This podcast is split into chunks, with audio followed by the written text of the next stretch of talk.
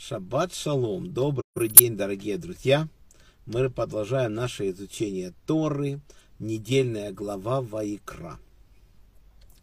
Написано, что человек, который совершил грех, он должен раскаяться и вернуть в первую очередь то, что он себе присвоил. Вернуть награбленное. То, что он взял нечестным путем, вернуть. После этого только может наступить раскаяние.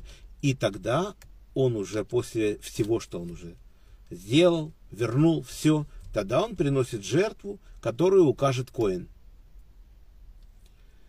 Один из видов нарушений этой заповеди является ложная клятва. Даже если она неумышленная. Вот неумышленная ложная клятва. Человек считает, что он прав. Но разве он может во всем быть уверен, что это так и есть? Показан пример. Две женщины решили печь хлеб. Одна женщина пришла к своей соседке домой, там они пекли хлеб. Она сняла свое платье, и у нее было три монеты, и она эти три монеты завязала в платок, чтобы, чтобы они были в сохранности, положила, и не заметила, как эти монеты выкатились из платка и попали в тесто, которое они замешивали. Так случилось. Потом она обнаружила, что монет нет. И она сказала, вот у меня были монеты, пропали.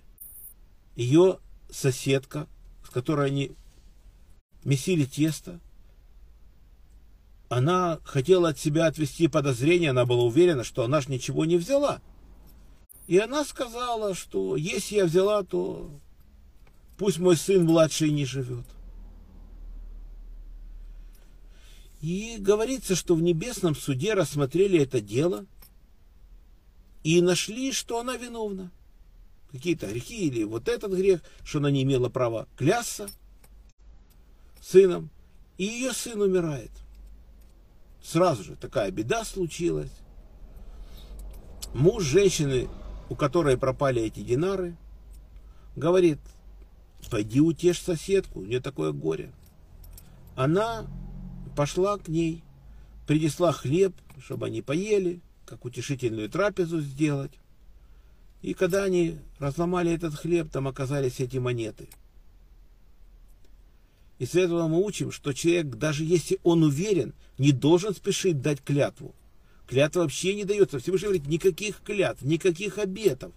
Ничего не давайте. Потому что это страшное дело.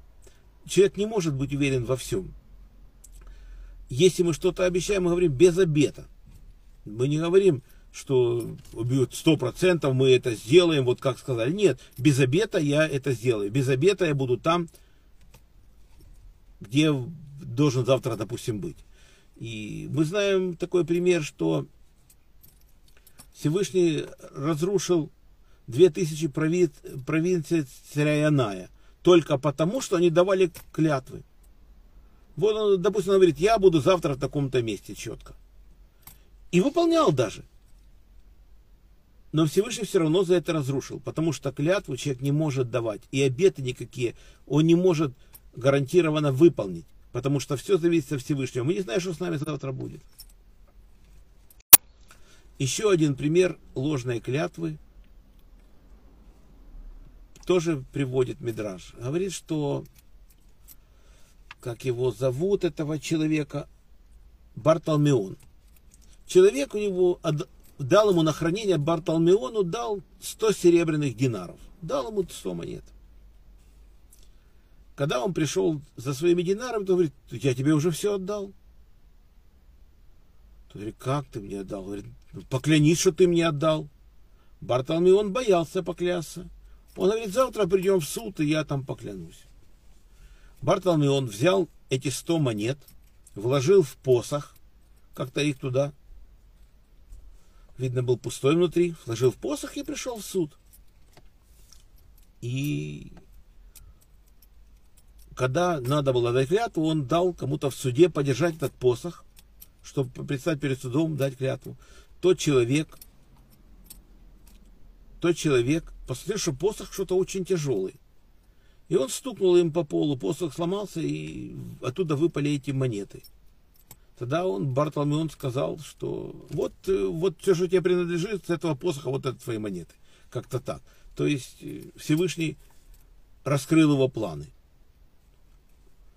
То есть человек не, не спасется. Если Всевышний решит, что человек должен быть наказан, он будет наказан. Никуда он не денется. Ничего не скроем, ничего.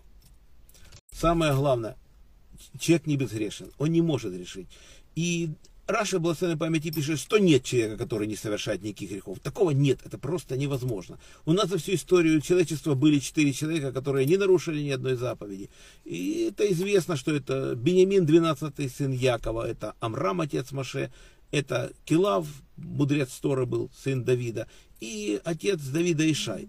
Вот это единственное, кому удалось не нарушить ни одной заповеди уже. Остальные люди этим не могут похвастаться. Вот так. Поэтому мы не должны давать точно никаких клятв, никаких обетов. Если уже случилось, что решили, надо прийти в комнату, сказать, я совершил ошибку, вот я все верну, в каком-то случае надо вернуть еще пятую четверть стоимости, то есть если ты украл 100 рублей, надо вернуть 120, допустим, все зависит от того, что случилось. Если человек действительно украл его, нашли у него украдено, то двойную стоимость он должен уплатить. Допустим, если, как мы читаем в главе Мешпатим, что если это бык, то в пять раз больше. Если уже зарезал быка, продал, если за овцу, то в четыре раза больше. Все зависит от того, где это огромный, огромный свод законов, который изучают судьи, изучают коины, изучают раввины, к которым надо обращаться в этом случае. И чем быстрее раскаялся, тем лучше. Нужно вернуть и принести жертву, и чтобы грех твой искупить. Вот так вот. И тогда нам будет лучше. Главное, что мы вовремя опомнились и старались не грешить. Чем меньше грешим, тем меньше будет у нас проблем с этим.